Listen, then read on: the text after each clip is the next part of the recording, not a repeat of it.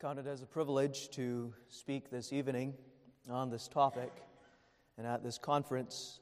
And in my speaking on this topic, I am not in any way claiming to be the expert in evangelism and missions, though, as my father in law pointed out, I was the son of a missionary. I find many faults in myself, many deficiencies in my ministry regarding the work of missions, and I acknowledge that this evening, and I pray you do so with me. The topic I bring up this evening has some very pointed facets, and though I desire to make it mainly a positive topic, I want to be honest about the condition of missions and evangelism in our churches. And so, if you know the facts, which I don't have to point out, the facts regarding the condition of missions and evangelism in our churches, I think you will acknowledge that there are deficiencies. As a note in your programs, there is an outline. It's not the right outline. This was a preliminary outline that I sent early on before I developed my speech. That it does include some of the content that I have tonight, but not all. So don't try to follow my speech with that outline, but I ask that you simply pay attention to the outline that I develop here as I speak. Beloved, brothers and sisters in the Protestant Reformed churches, this evening, I do take some time to develop in our minds the precious doctrine of the covenant, first of all, and then the covenant as it relates to evangelism and missions. In order to do so, I, I, must remind you of the precious doctrine of the covenant, precious to us as churches and as individuals. I do so from this point of view with a somewhat negative and provocative statement or assertion. As much as we as Protestant Reformed people might think that we already know enough about the, the unconditional and gracious covenant of God, I believe that our lack of zeal and activity in missions is due, at least in part, to an underdeveloped understanding or misconception of the covenant. Now, we have indeed many things correct regarding the doctrines of the covenant, many truths that we must continue to hold to firmly. While I mean to be mostly positive in my speech tonight, I, I, I begin by making that assertion that in spite of the claims of being correct in our theology regarding the covenant, deficiency in understanding missions and activity in missions does lead us back to consider whether there is deficiency in our understanding of the covenant. For as you know, it's often said in our circles, doctrine does lead to a certain kind of life. And perhaps some of you who hear that this evening might immediately want to shut off your ears to that because you might insist on what you think is enough of missions and evangelism in our churches. We're just fine in that regard. And then immediately also go on the defensive. How can he dare say that we have deficiencies in our understanding regarding the covenant? Because we Protestant Reformed churches take pride in that. And I say therein might lie the, the heart of the issue, that sometimes in our pride, and I include myself in it, in our pride, we as Protestant Reformed churches and individuals in them think that we already have it all understood and developed regarding the covenant and missions. So I ask you that you humble yourselves with me and do some self examination tonight and see that we do have room to develop in both areas of understanding the covenant and in missions. What is the covenant to you? There are many misconceptions of the covenant. Some people, when they think of the word covenant, think immediately of the high school that we have, and though, though that's a good name for the school, that is not the covenant. Some immediately think of election. Perhaps there are those of you who are more developed in your understanding of theology, or you think you are, and you make election and covenant equivalent. And I think that misconception can lead to a problem in missions. While it is true that God's covenant is governed by election, and that only those who are elect God includes in his covenant. They're not to be made identical or confused. Perhaps the most common misconception about the covenant in our circles that we need to get rid of is that the covenant means children, or that the covenant is God saves children of believers. While it is true indeed that that is one of the wonderful, comforting promises of the covenant that I personally take to heart and love as I look at my children and see them as members of the covenant, that is not the covenant. That is a myopic or nearsighted view of the covenant. And it does lead to deficiencies then in our work of missions. Tonight, I want to show you that just as much as children of believers are in the covenant, so also are members outside the church yet who must be gathered through evangelism and missions and be brought in to fellowship with our God. Review with me the definition of the covenant. The definition of the covenant, one definition, is the relationship of friendship and fellowship which God graciously and unconditionally establishes and maintains with his elect people. It's not a cold contract or agreement, but it is a warm, personal relationship. God has from all eternity chosen the members of, the, of that covenant and then in time, he has sent Jesus Christ to earn the rights for all of his elect to be in that covenant. And then in time, though each one of us was conceived and born in sin, in time, he sends his Holy Spirit to join us to Jesus Christ and to make us one with Him and to experience that relationship and fellowship which is covenant. He says to us in that covenant, You're mine, I'm yours, forever shall be. All things must work for your good. You're forgiven for the sake of my Son, and you have eternal life, and none shall pluck you out of my hands. That's covenant. That relationship of friendship and fellowship with God. Now, before I move on to begin to develop this idea of evangelistic character of the covenant, I, I ask you a personal question. Do you have this personal relationship, this, this friendship and fellowship with God? Do you know Him as your friend? In Jesus Christ alone. And, and with that question, I'm not asking you whether you can give me or repeat the, the, the right definition of the covenant back to me, whether you have been catechized in the doctrine of the covenant, or whether you belong to churches who hold to the correct doctrine of the covenant, or even whether you can explain to me the recent decisions of Synod 2018 regarding the basis of the covenant and the means or instrument through which we experience the covenant and the way in which we enjoy that experience. But I'm asking you whether you have this relationship with God. Is He someone that you hear speak to you by His Spirit? And with His Word?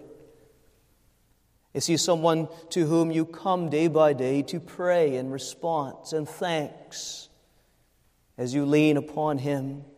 Is there a living conversation that takes place between you and your God, which is an essential part of that fellowship or covenant with God? You see, I bring that up and that question up at this point because, first things first, brothers and sisters, if, if covenant is merely an intellectual thing that you know about but do not experience, then there will be no witness that truly will come forth from you and from our churches. The very power of evangelism and missions is from a living relationship with God in Jesus Christ. Out of that, there will, bring, there will come forth witnessing and evangelism.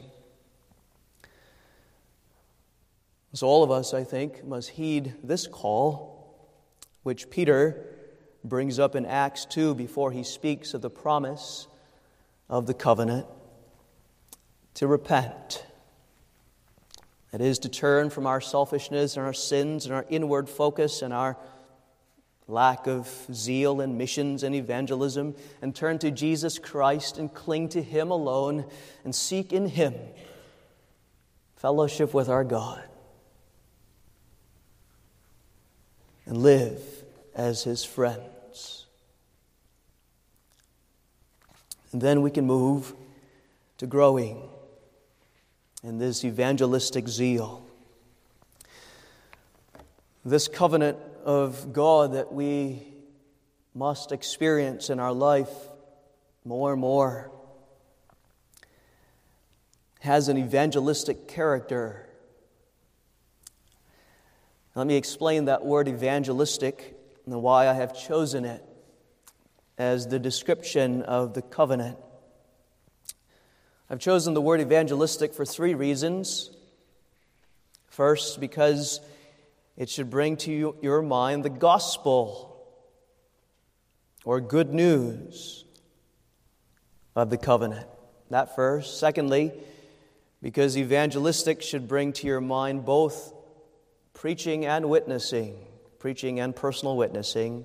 And third, because evangelistic should bring to your mind, especially this, an outward looking direction.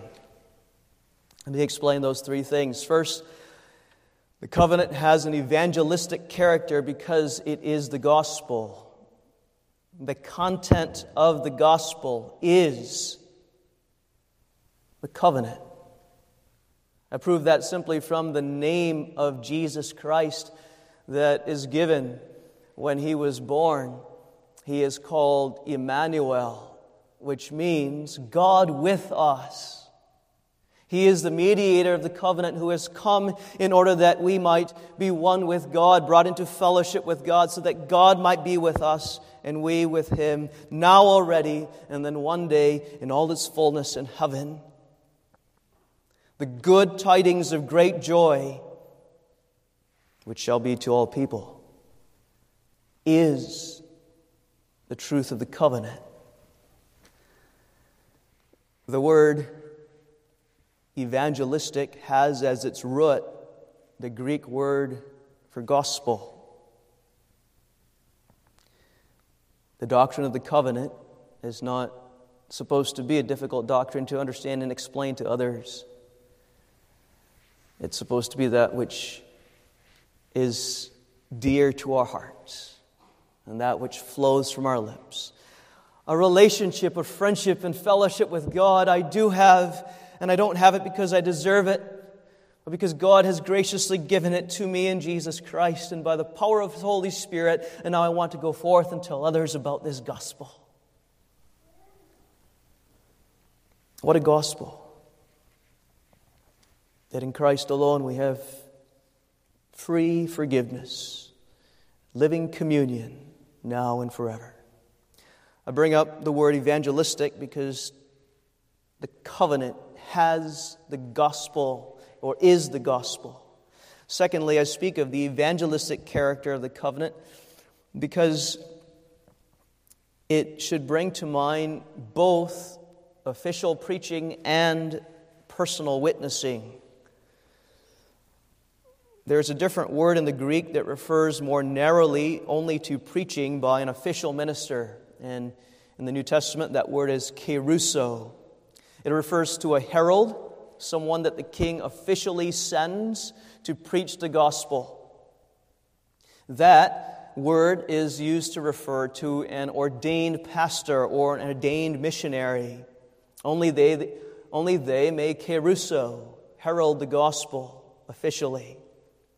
But there is another word in the New Testament in the Bible that refers not only to the ordained man preaching the gospel as a herald, but refers to both an ordained person doing it and God's people echoing it.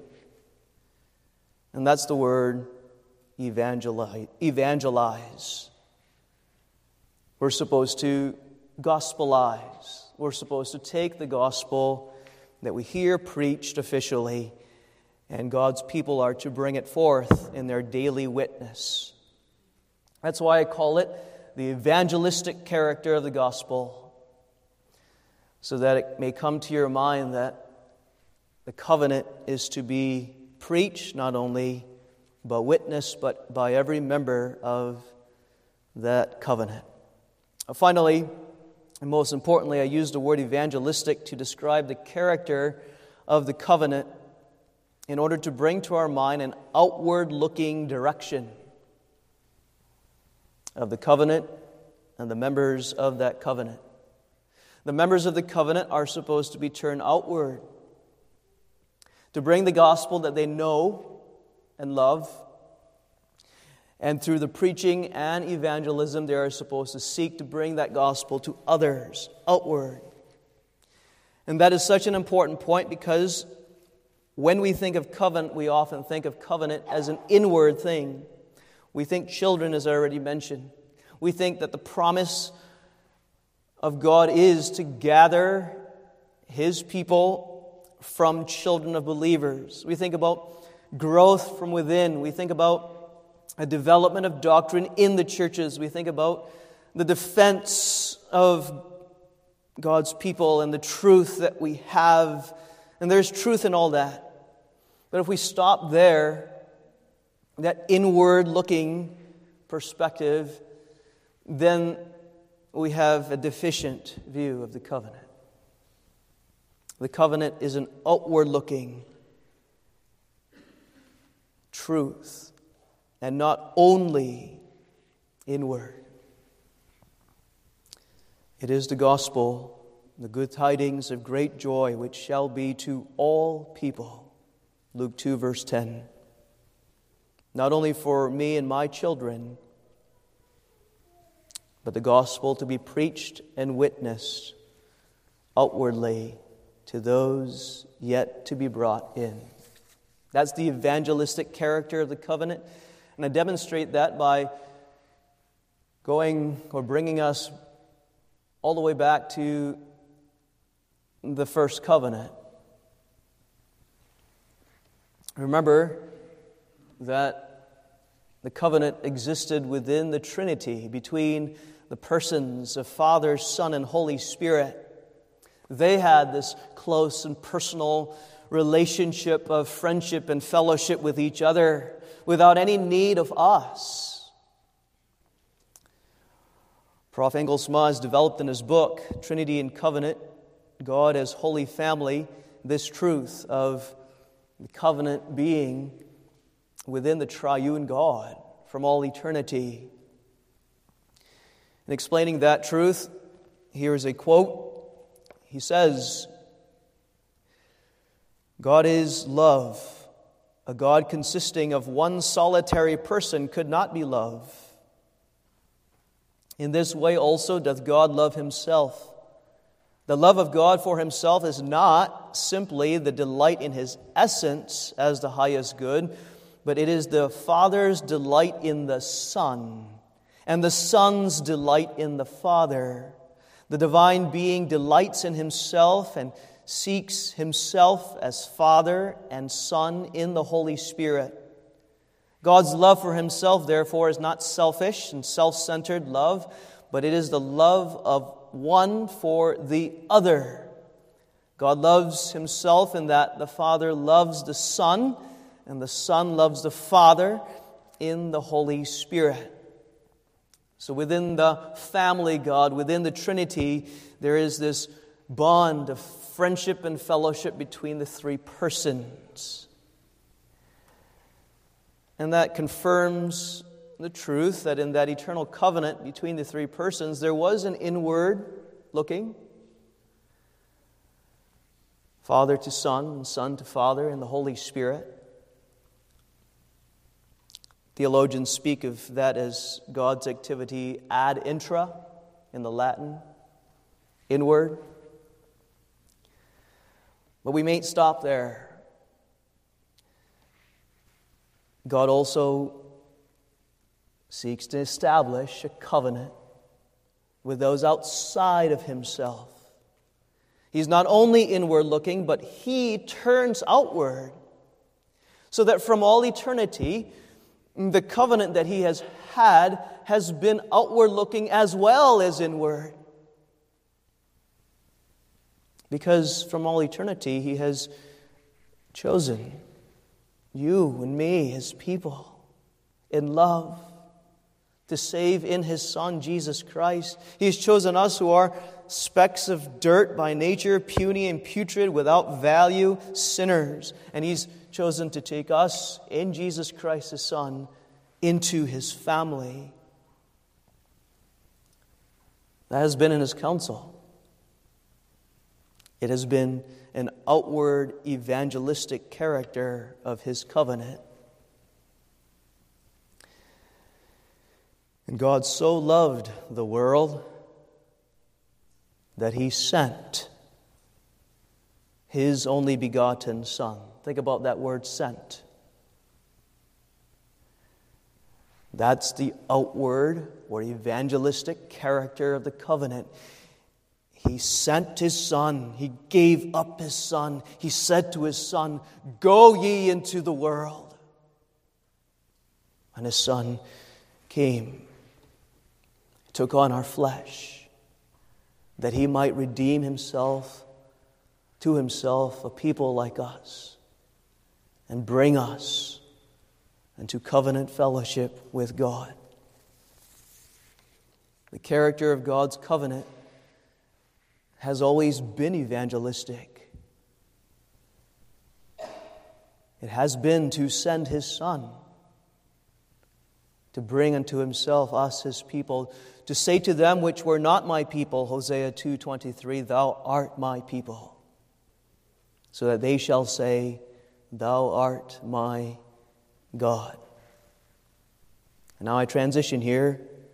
Listen, after Jesus has been sent, he has come as the mediator of the covenant to bring unto himself a people. He said to his disciples, and to them he says, these things not only, but to us. John 20, 21.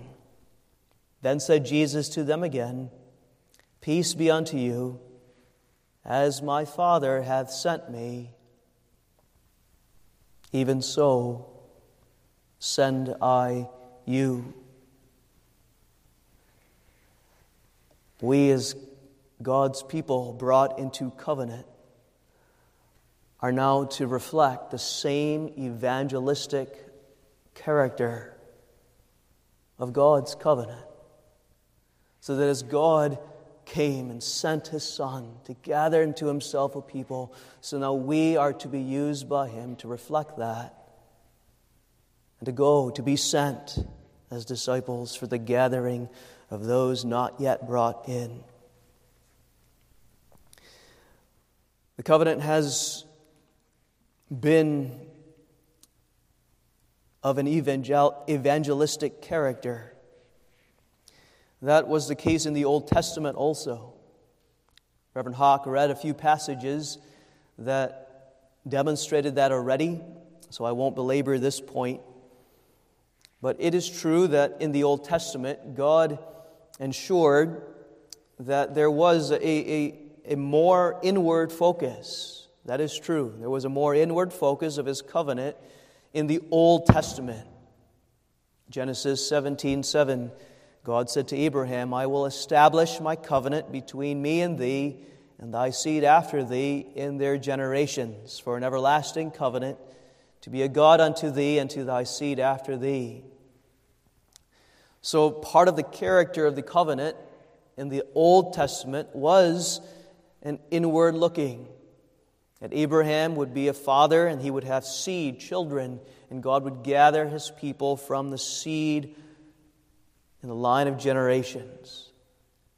But we do an injustice to the character of that covenant by only quoting that familiar text in Genesis 17 7 out of its context. I remind you of the context, which is similar to the passage from uh, Genesis 12 that Reverend Hawk read earlier. In Genesis 17, verse 4, right before 17 7, we find this. As for me, behold, my covenant is with thee, God says, and thou shalt be a father of many nations. Neither shall thy name any more be called Abram, but thy name shall be Abraham. And then here comes the explanation for why the name change. For a father of many nations have I made thee. That's what Abraham means. A father not only of the Jews, but of many nations. And I will make thee exceeding fruitful, and I will make nations of thee, and kings shall come out of thee.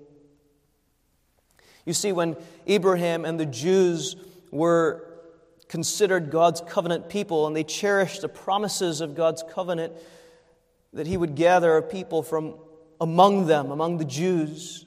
While that was a focus in the Old Testament, they did not lose the perspective and the character of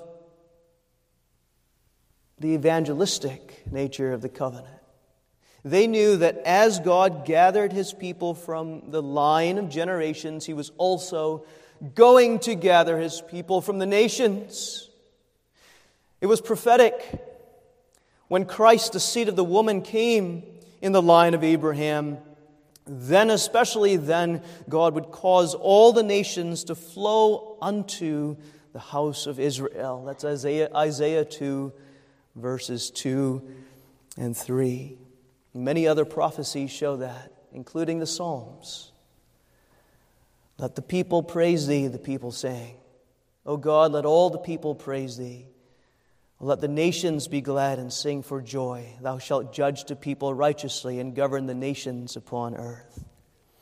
Although the evangelistic character of the covenant was not the focus in the Old Testament, yet the Old Testament saints were interested in anticipating the coming of the Messiah when all the nations, the Gentiles, would be brought in.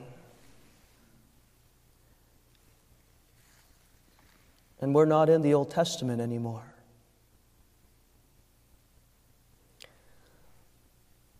One insightful elder of mine once said, scratching his head and not too articulately. Reverend, I think, I think sometimes our view of the covenant is Old Testament. And I think there's some truth to that. We've been brought to the New Testament. We live in the New Testament age. And that doesn't mean a, a totally different covenant. It's the same kind of covenant, a relationship of friendship and fellowship that God has with His people. But in the New Testament, the emphasis, that which becomes prominent, is the outward looking for the gathering of others into the church.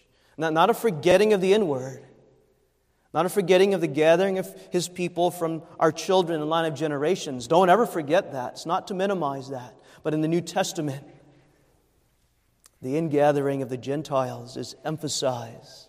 That's the very reason why you and I are in, because we're not Jews by nature. But he has brought us in, and we're still in that New Testament. At Pentecost, especially, when there was the sign of the speaking of tongues. Tongue speaking was the sign of the gospel going forth to all nations, but not only the gospel going forth to all nations, think about tongue speaking. Tongue speaking was a sign of the people of the church